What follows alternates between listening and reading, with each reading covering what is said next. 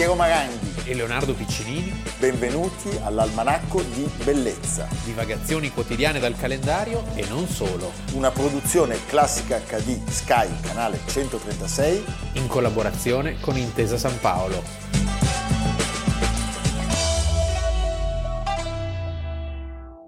Almanacco di Bellezza, 16 febbraio, Leonardo Piccinini. Piero Maranghi. Allora, Oggi è giovedì grasso. sì, Aldo Grasso. Tutti mm, vesti da carnevale. No, da gnocco, perché giovedì gnocchi. Tu da Mike Buongiorno, perché giovedì va in onda Mike Buongiorno. Dunque dobbiamo ehm, salutare, ringraziare e eh, segnalare alla nostra telespettatrice Maria De Crescenzo un museo, eh, oltre ai palazzi famosi e importanti, Palazzo Rosso, Palazzo Bianco, Palazzo Doria, Lomellini di Via Garibaldi a Genova, il museo di Palazzo Spinola, che non è sconosciuto, ma forse è meno noto rispetto ad altri luoghi della città.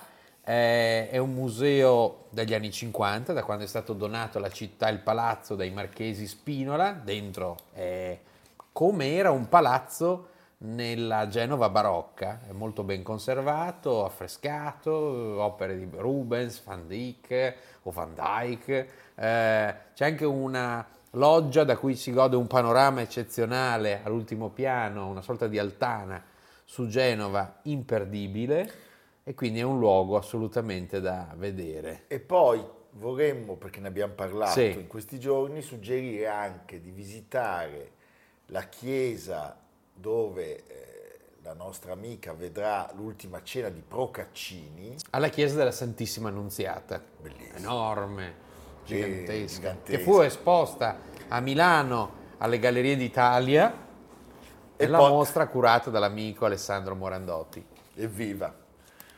Adesso noi per la terza volta in tre giorni, ogni tanto facciamo un po' di È confusione. come la roulette del casino, Cioè, ogni tanto succede. che arriva la palla sullo stesso numero. Sì, sulla stessa svastica, mi viene Sì. da dire, ahimè. Ahia. Un contributo.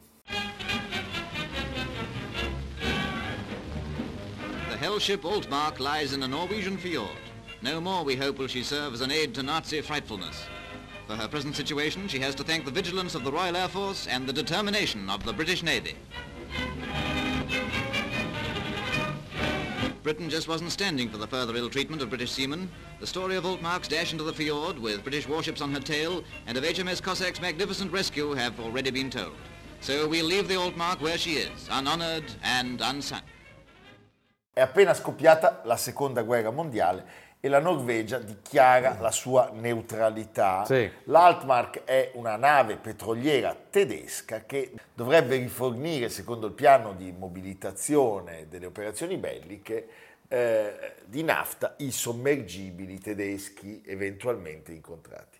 A un certo punto la Altmark riceve un altro ordine, Eh, deve trasbordare i prigionieri inglesi 300 prigionieri. 300 prigionieri inglesi che erano le vittime superstiti, però almeno avevano salvato la ghirba. Erano marinai civili e militari. C'era questa Graf Spee, Sì, una corazzata famosa. tascabile, Sì, che venne- potentissima. sì, sì, che farà una brutta fine nell'Atlantico meridionale. però prima fa fare una brutta fine a un sacco di... Eh sì. eh? E quindi cosa, cosa deve fare la Altmark? Deve andare sostanzialmente nella zona della Namibia, Sì. caricare I prigionieri. prigionieri, nasconderli Sì. e poi portarli in Germania. In Germania, anche qui, come abbiamo raccontato a proposito del caso della Bismarck, che veniva dal Baltico e attraversava Kattegat e Skagerrak, eh, deve fare il giro per arrivare nel Baltico. Quindi si passa dalle isole Faroe Sì, si passa dalla, dalla. Norvegia e dalla eh, Danimarca. Certo. Dalla allora, Svezia. qui c'è un tema eh, che poi si rivelerà decisivo per il destino della Norvegia e della Danimarca. Cioè, si, si parla di due nazioni che dichiarano la loro neutralità. Sì. C- C'è tutta una, una serie di, eh, come dire, di regole e di accordi che devono essere rispettati da entrambi i contendenti. Ricordiamolo, erano rimasti solo la Germania e l'Inghilterra. Sì, la Norvegia soprattutto faceva molto gola sia ai tedeschi che agli inglesi perché un terzo del minerale di ferro che la Germania importava dalle miniere svedesi, quindi la Svezia, veniva convogliato per ferrovia al porto norvegese di Narvik e da lì delle navi tedesche lo portavano in Germania. Quindi era interesse dei tedeschi mantenere questo traffico con la Norvegia, era però interesse anche degli inglesi bloccarlo. Ecco, Quindi lì poi ci sarà una corsa chi arriva prima sulla Norvegia. E arriveranno primi Poi i direi, direi solo un nome, Quisling. Quisling, l'orrido Quisling. Quisling. Allora, che cosa succede? Che appena la nave entra nelle acque neutrali, la eh, Reale Marina norvegese effettua dei controlli, ben tre, Sì. eh, e in nessuno di Il comandante casi si oppone a un controllo rigoroso, Sì. dice state solo sul ponte, sotto no, non vi facciamo andare. non vi facciamo andare. I come- norvegesi che in fondo non vogliono troppe grane. Dicono, vabbè, è tutto a posto. Anzi, a posto. sapete cosa c'è? Vi scortiamo. Sì. eh? E quindi la nave Secondo me tedesca... passavano anche delle, Sì, beh, chissà. eh. delle buste. dei, dei Vrustel. I norvegesi scortano l'Altmark verso la Germania, Sì. ma immediatamente arriva Sì. eh, la Royal Navy. La Royal Navy alle 7 di sera del 16 febbraio del 1940 al cacciatorpediniere Cossack e al suo capitano Vian arriva una telefonata da Winston Churchill Churchill, che gli dice pronti a tutto, anche alla violenza, per liberare perché capi- loro sanno che Sì. ci sono i prigionieri inglesi. sì, quel sacramento di Churchill Eh? non vuole che Sì, è- perdere questa opportunità. no, è, è una cosa, lui dice consapevolmente, quanto io vi sto dicendo, viola le leggi di neutralità. Però Ma lo facciamo lo essere- stesso. Ma deve essere considerato un Sì, sì. trofeo Modello inestimabile. Mossad, Cioè, se praticamente. noi liberiamo Eh, i sì, sì, nostri, sì. basta. Allora, che cosa succede? Le imbarcazioni inglesi si mobilitano, vengono avvistate sia dalle navi norvegesi che dall'Altmark e evidentemente la nave tedesca che ha capito che non ce n'è, lascia il corteo e si rifugia nel fiordo di Jossing. Sì, tra l'altro un fiordo non vastissimo, ricordiamo che la Altmark, appunto una nave petroliera, una nave da, da trasporto, era lunga 178 metri. Non è che anche- proprio la facevi girare così. Ecco, stazza 21.000... come il nostro, come il nostro pedalò, Sì. quello che abbiamo a Cesenatico. Quello che abbiamo cesenatico con Amerigo, in con proprietà con Amerigo. E il procione. e il procione e la- l'Altmark aveva una stazza di 21.000 tonnellate, era però modernissima, certo, e, e quindi si, si comincia una sorta di attacco barra arrembaggio. Arrembaggio, perché prima ci sono di mezzo i norvegesi che dicono no, voi non avete titolo agli inglesi e noi l'abbiamo perquisita ieri, non c'è nessuno. No, Eh, non c'è nessuno. poi noi abbiamo da leggere Ibsen.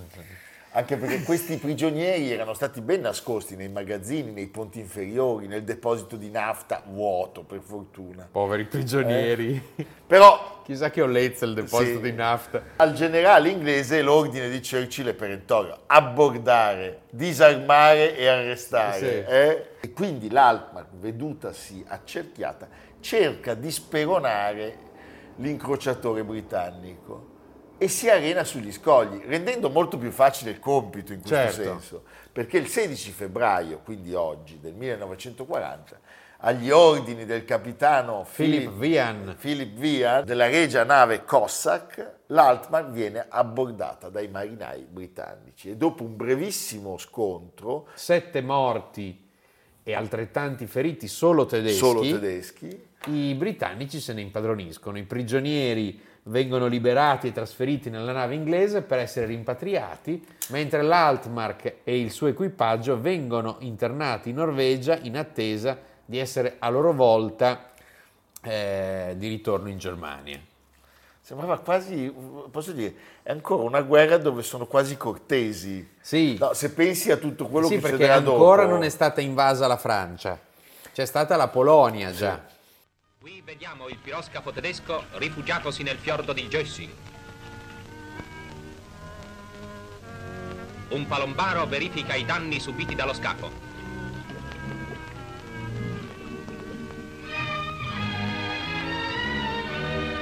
Come è noto, gli inglesi hanno attaccato il piroscafo Altmark per liberare circa 300 marinai britannici che erano prigionieri a bordo del piroscafo stesso.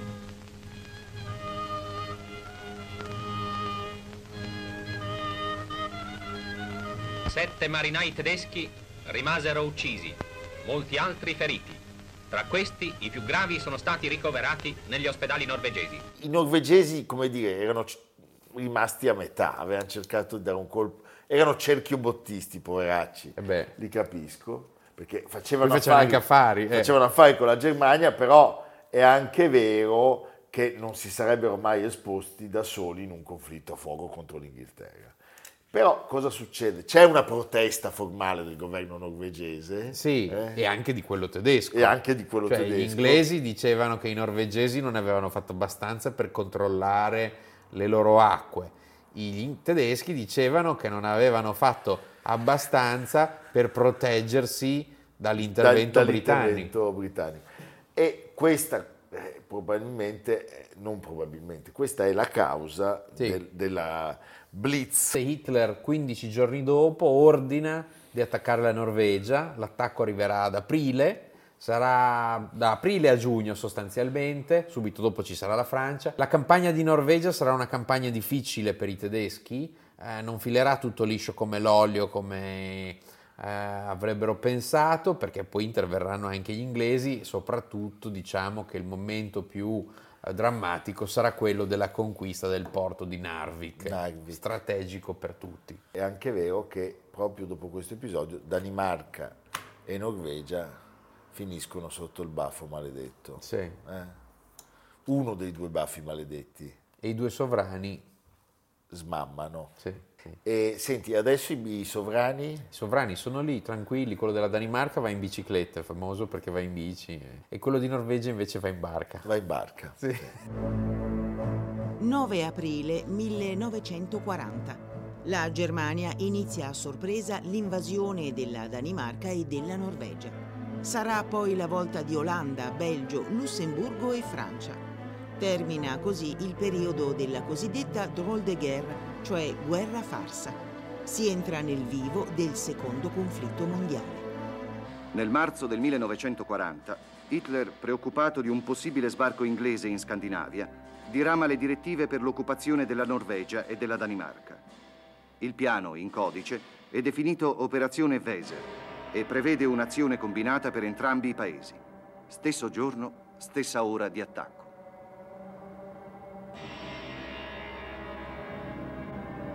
Inizialmente la Norvegia può opporre solo una debole resistenza ma l'attacco tedesco si svolge sull'intero litorale del paese e costringe le truppe norvegesi, esigue di numero, a disperdersi su un vastissimo fronte.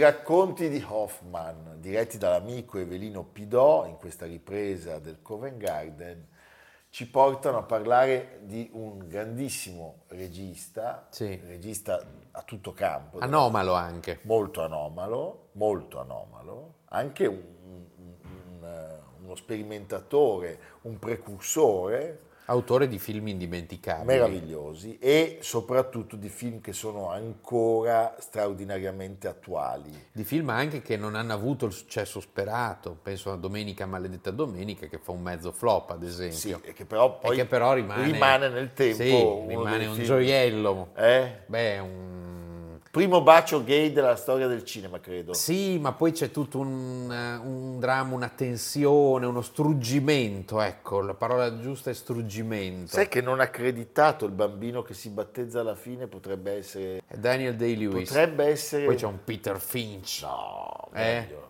Linda Jackson. Sì. Ma di cosa stiamo parlando? E eh, il regista di cui parliamo nasce nel 1926, il 16 di febbraio, A Londra. a Londra ed è John Schlesinger. Sì, John Schlesinger è un regista stupendo che ha fatto anche un certo numero di opere liriche nella sua carriera, ne abbiamo appunto vista una, e i suoi film, li conoscete, di alcuni abbiamo parlato perché penso a Un uomo da marciapiede, Midnight Cowboy. con la musica di John Barry. Sì, che forse è il suo più famoso Sì. dal punto di vista, è anche l'unico per cui vince un Oscar. Vince un Oscar come, come regista Sì. e anche il film vince. Io penso, perché l'ho visto di recente, a un film che vi consiglio di guardare o di riguardare, che è straordinariamente contemporaneo nella narrazione e poi è realizzato con un'intelligenza fin dall'inizio, che è il Maratoneta. Ah, il maratoneta. Maratoneta Beh, è il maratoneta per cui Laurence Olivier ottiene la nomination all'Oscar. Laurence Olivier che fa il cattivo, no? di più, Che fa il super di, cattivo. di più. È anche super cattivo e super impegnato perché gli avevano detto sostanzialmente che aveva pochi mesi di vita, aveva un tumore e avrebbe poi in realtà vissuto per altri dieci anni. Dieci anni. È anche la sua ultima grande interpretazione, è un thriller a sfondo spionistico, poi c'è la tortura, fu un film che all'epoca suscitò insomma molte polemiche Beh. perché c'erano delle scene particolarmente crude che dovettero essere anche tagliate. Guardatelo, il terzo attore di, di alto grado è Roy Scheider, Roy Scheider, stupendo. meraviglioso. No, ma è un film perfetto, ver- davvero perfetto. Zell si È chiama. Zell. Eh? Ma appunto su Classica abbiamo voluto incominciare con la sua regia. Lui avrebbe curato anche la regia del Cavaliere della Rosa per il Festival di Salisburgo e del Ballo in Maschera e il Peter Grimes di Benjamin Britten nel 2000 in una coproduzione tra il Teatro alla Scala e l'Opera di Los Angeles è stata la sua ultima firma. Allora, era figlio di un pediatra di origine ebreo-tedesca, Bernard Edward Schlesinger, e di Henrietta Regensburg, Sì. che era la figlia di un agente di cambio di Francoforte. Alla fine degli anni 30 eh, gli Schlesinger organizzano una casa rifugio per bambini ebrei. E anche qua si ritorna eh, al tema. tema di Alla questi- fine eh, è il peccato originale quella roba lì. Eh sì, ma è così. Eh sì, abbiamo parlato di Maratoneta come inizia. Eh, certo. Maratoneta ha un inizio straordinario, non voglio spoilerarlo, ma ci sono due vecchietti che iniziano... una scena una scena pazzesca. pazzesca, pazzesca, che iniziano a litigare Quello con la Mercedes. e si scoprono in questo litigio da automobilisti, uno ebreo e l'altro tedesco, Sì. e- e l'altro Na- nazi. nazi. E, si- E sì. succede di tutto, Eh. va bene, non vi diciamo niente, ma veramente guardate il maratona. Tra l'altro lo trovate molto facilmente anche su Prime Video, quindi è molto easy. Allora, eh, eh, cosa succede? La Germania nazista eh, porta sia il padre che il figlio a partecipare eh, alla, guerra, alla seconda guerra mondiale, ma dalla parte opposta, cioè loro erano già in inglesi, erano Inghilterra, inglesi. uno in India e l'altro nella Royal Engineer, dove realizza Guarda caso, i filmati da di combattimento, sì. Poi entra a, alla- A Oxford. a Oxford e E si dà alla- allo spettacolo come attore, come attore comprimario. sì, sia sul eh, palcoscenico che al cinema. Sì, lui diceva di sé che non, non si sarebbe mai scritturato, cioè dice, Sì. però questa cosa gli sarebbe servita tantissimo per essere al- a dall'altra far recitare parte, gli certo. altri. C'è, se volete vederlo, c'è un film della coppia mitica Pressburger Powell, quelli di Scarpette Rosse, che si chiama O Rosalinda, e lui è uno degli attori. Però il mondo del cinema lo deve vedere dietro la macchina da presa, inizia, e questo è interessante, abbiamo detto prima, che l'ultima opera sarebbe stata il Peter Grimes, lui inizia eh, negli anni 50 con dei documentari, uno è dedicato al mitico, stupendo Benjamin, Benjamin Britten, il festival di Aldeboro, per il programma Monitor della BBC. Quello è il momento dei primi successi con una maniera d'amare e Billy il Bugiardo, da cui poi sarebbe nata come spin-off una serie anche televisiva. Sì, 1963 Billy il Bugiardo è un ritratto molto divertente della mediocrità quotidiana inglese, è il film che lanciò Tom Courtney e Julie Christie. E Julie Christie è un film che compie 60 anni perché è uscito nel 1963. Sì, è anche un film di denuncia sociale, perché mostra come le classi medie debbano convivere con il periodo di difficoltà sociale dell'Inghilterra di quegli anni. Degli anni, sì. Dell'Inghilterra poi quella profonda. Ah, guardiamoli. A volte sono io che voglio andare via. Non per te, Billy. È per questo posto, per la gente, capisci? Non mi va di conoscere tutti, non mi va di far parte di qualcosa, mi capisci? Ti capisco, ti capisco.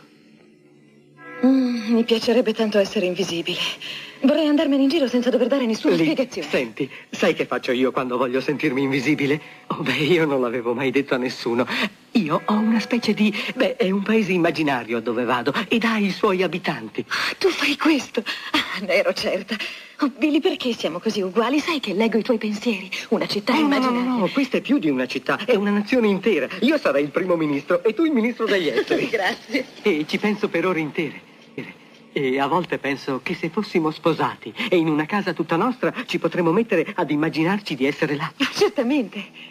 Io vorrò una stanza in casa con una doppia porta verde. Una stanza grandissima e oltre quella porta verde, ecco, quello sarà il nostro paese e nessun altro ci potrà mai entrare. E potremmo fare i plastici delle città principali col gesso e il cartone e gli abitanti potremmo farli tingendo dei soldatini. Disegneremo mappe, un posto per andarci nelle serate di pioggia, nessuno ci troverebbe. Potremmo impaginare i nostri giornali, anche creare delle uniformi. Sarebbe la nostra nazione, Liz. È un trenino elettrico tutto per noi. Oh, Liz, Liz. Vuoi sposarmi? Sì, Billy. C'è una sua frase che fa capire molto del suo modo di fare cinema. Per essere un regista devi lasciare agli attori un briciolo di piacere nel fare quello che stanno facendo. E se pensano che li ammiri e ti piacciono nel ruolo, tutto diventa più facile. Ah, non c'è dubbio. Ed eh, beh, però non- non è detto per tutti i registi, Sì. lasciami dire.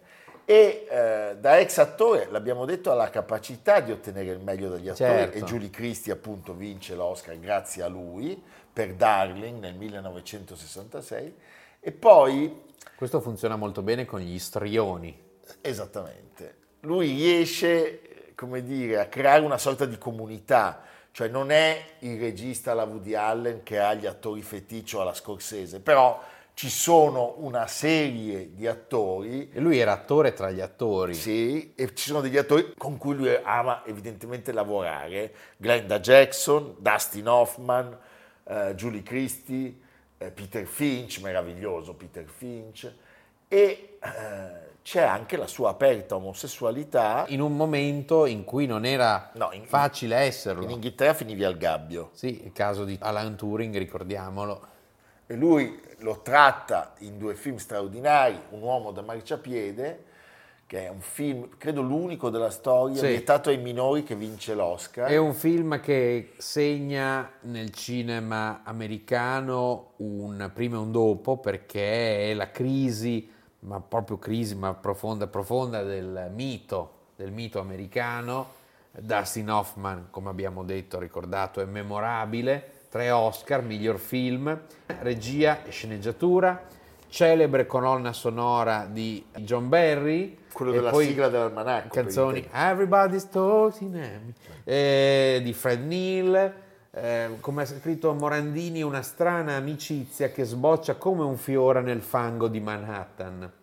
E poi appunto domenica, maledetta domenica, eh, ne abbiamo parlato Sunday, Bloody Sunday. Eh, ne- abbiamo parlato all'inizio, che è la storia di una donna, Glenda Jackson, e di un medico gay, Peter Finch, che sono innamorati. Triste, malinconico, troppo sofisticato, troppo sofisticato per i tempi forse, ed è questo il motivo per cui non ebbe successo, ma è un film che visto oggi è una, è una gemma. Perfetto. Senti, l'incontro con Dustin Hoffman non fu facile, perché lui aveva visto il laureato e non Ah, riusciva a togliersi dalla testa che non sarebbe mai riuscito a farlo recitare come voleva in un uomo da marciapiede. Allora si danno un appuntamento e quando lui arriva al bar trova, trova Dustin Hoffman travestito nel personaggio eh, squallido, terribile e meraviglioso appunto che avrebbe dovuto interpretare e si convince. Rizzo. E per fortuna. Non che John Voight sia meno squallido, No, eh. infatti, vediamone un passaggio. Io ho paura. Di che hai paura? Lo sai che gli fanno a uno quando non te ne ha a casa, quando scoprono che non può più camminare. Oh, Cristo! Ora mi devo sdraiare. Ok, ok. Ora mi devo Ti sdraiare. devi sdraiare, va bene, va bene. Ma, ma stai Andiamo. calmo. Ti aiuto io a sdraiarti. Ecco, piano. Ti metto questa roba addosso. E resta così, eh? Dov'è che vai? Vado a chiamare un dottore. Dove? Vado a chiamare un dottore. Tu non chiami nessun dottore. No! Sei malato e hai bisogno di un dottore. Ehi! Niente dottore né poliziotti. Ricordati, non fa lo stupido. Beh, allora che diavolo vuoi che faccia? In Florida, portami in Florida. Cavolo, non posso andare in Florida adesso. Allora mettimi su un autobus. Mettimi su un autobus, non mi serve tu. Tu hai una febbre da cavallo. Come diavolo fai ad arrivare in Florida? Tu mettimi su un autobus, voglio finire all'ospizio. E mo che cosa fai? Che stai facendo? Io sto caldo. Tu sei malato, No. sei malato. Adesso sto troppo caldo. Scemo. Quanto sei scemo? No, non mi servono. Sta cose- zitto, zitto, zitto! Che cowboy scemo che sei. Ma che cavolo? Smettila. Proprio quando le cose si mettono bene per me mi dai una fregatura del genere. E poi, e poi eh, c'è eh, questo convincimento, dopo aver eh, visto quanto Dustin Hoffman sia straordinario, arriva il maratoneta, di cui abbiamo già parlato, ma ne continuiamo a parlare, 1976. Siamo quindi al- all'apice della carriera di John Schlesinger. Laurence Olivier vince il Golden Globe Sì. come miglior attore non protagonista. Eh, c'è una New York molto contemporanea che tratta con indifferenza i personaggi e il dramma di questi personaggi. Ci sono queste scene di Dustin Hoffman che si allena nel Central Park e che incontra ogni volta delle figure, ti, ti mette addosso una tensione incredibile. È vero. Il film è perfetto, davvero perfetto. E, e poi eh, c'è questo finale che è indimenticabile per tutto quello che accade. Ma noi non lo diciamo. non lo adesso. diciamo, ve ne facciamo vedere però una scena. Ezel! Il Weissenger! Vi prego, aiutatemi! È una bestia, un assassino! Presto, dovete fermarlo! Oh mio Dio, se ne va! Sta andando via! Fermatelo! Ezel! Ma cosa le faccio? Che ne so? Il Weissenger! È qui! Fermatelo! Fermatelo! Fermatelo! Lo fermerò io! Lo fermerò io! Io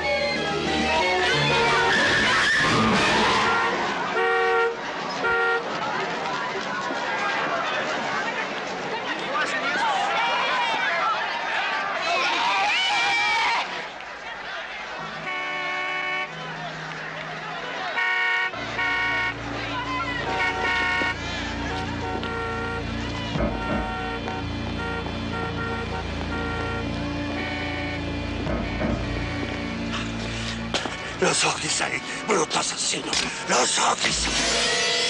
Aiuto! Aiuto! Quest'uomo ha bisogno di aiuto! Aiuto!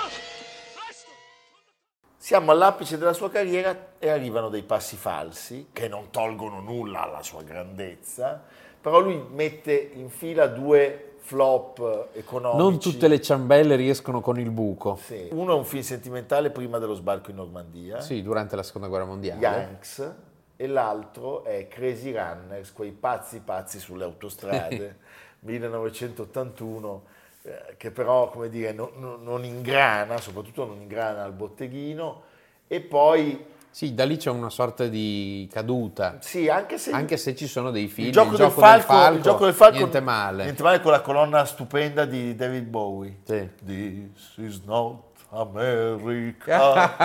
Eh, no, no, no, no, no, no. Va bene. E poi sai che c'è di nuovo, è un film conclusivo, eh, però è una commedia drammatica poco convincente, malgrado i due attori da cassetta Madonna e Rupert Everett. Eh, lo so. no. Ma il film, Niente il film non gira. No. Però diciamolo, quest'uomo ha fatto dei film fatto stupendi, abbastanza. ha fatto tantissimo, si è portato a casa un Oscar come miglior regista. La mattina del primo dell'anno del 2001 California. in California lui viene colpito da un ictus, resterà in coma, pensate, per quasi tre anni, quando il suo compagno, il 25 luglio del 2003, il produttore Michael Childers, dà il consenso per spegnere Sì, le macchine, che macchine. lo tengono in vita. e, e quest'uomo stupendo ci lascia. eh? Noi ci congediamo. Con il gioco del falco, 1985. Across the border a million times and I don't get caught. Get busted on a felony and they let me go. Everything you give me, it looks real good, but it isn't. It is bizarre. It is garbage. I'm not stupid, Chris. I read books. What are you talking about? I know about? what it's called. Disinformation. Counter espionage. What?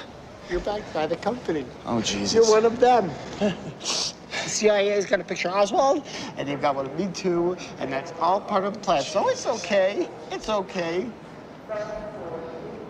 So what happens next? You throw me to the wolves? You throw me to the wolves? Look, look at that shit's doing to you. It's the only thing keeping me It's sane. killing you. It's the only thing keeping me sane. I don't know who my friends are anymore. I don't know who to trust. I don't know trust. Don't throw me to the wolves. Now Please listen, don't listen. wolves. leave your bags behind. Please We're gonna get on the plane and get out of here. We'll go home.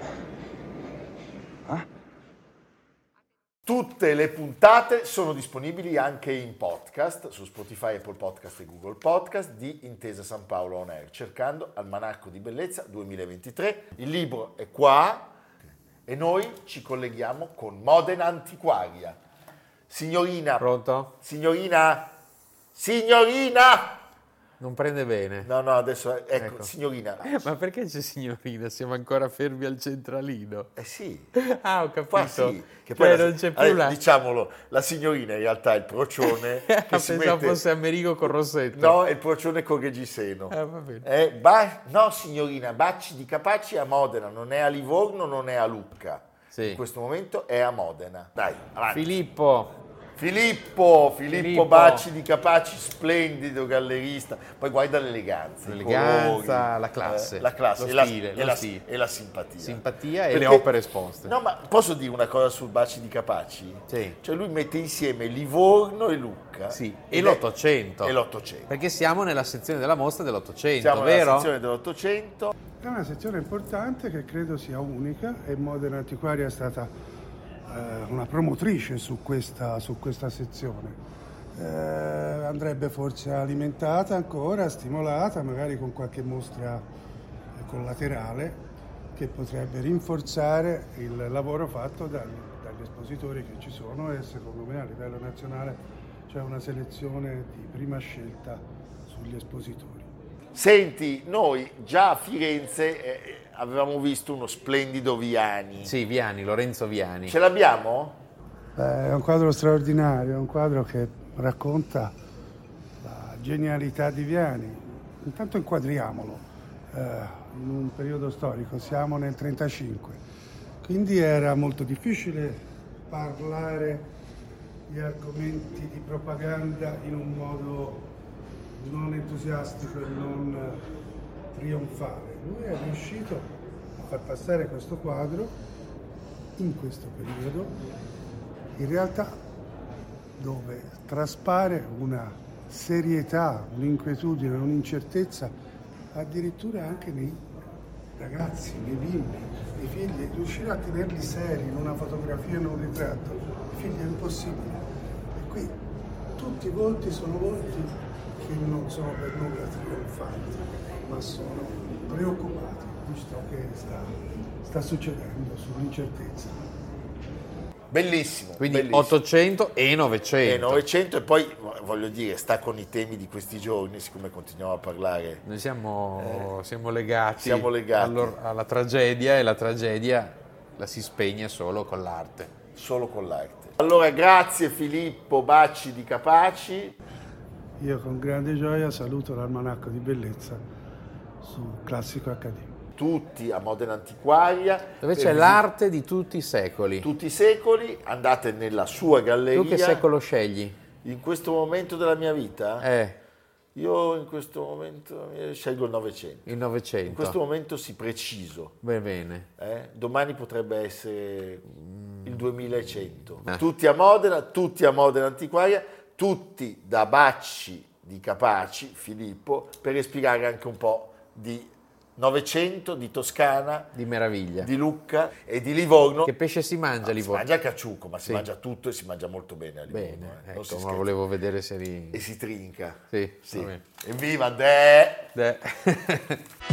Almanacco di bellezza a cura di Piero Maranghi e Leonardo Piccini. Con Lucia Simioni, Samantha Chiodini, Silvia Corbetta, Jacopo Ghilardotti, Paolo Faroni, Stefano Puppini. Realizzato da Amerigo Daveri, Domenico Catano, Luigi Consolandi, Simone Manganello, Valentino Puppini. Una produzione classica HD, Sky Canale 136 in collaborazione con Intesa San Paolo.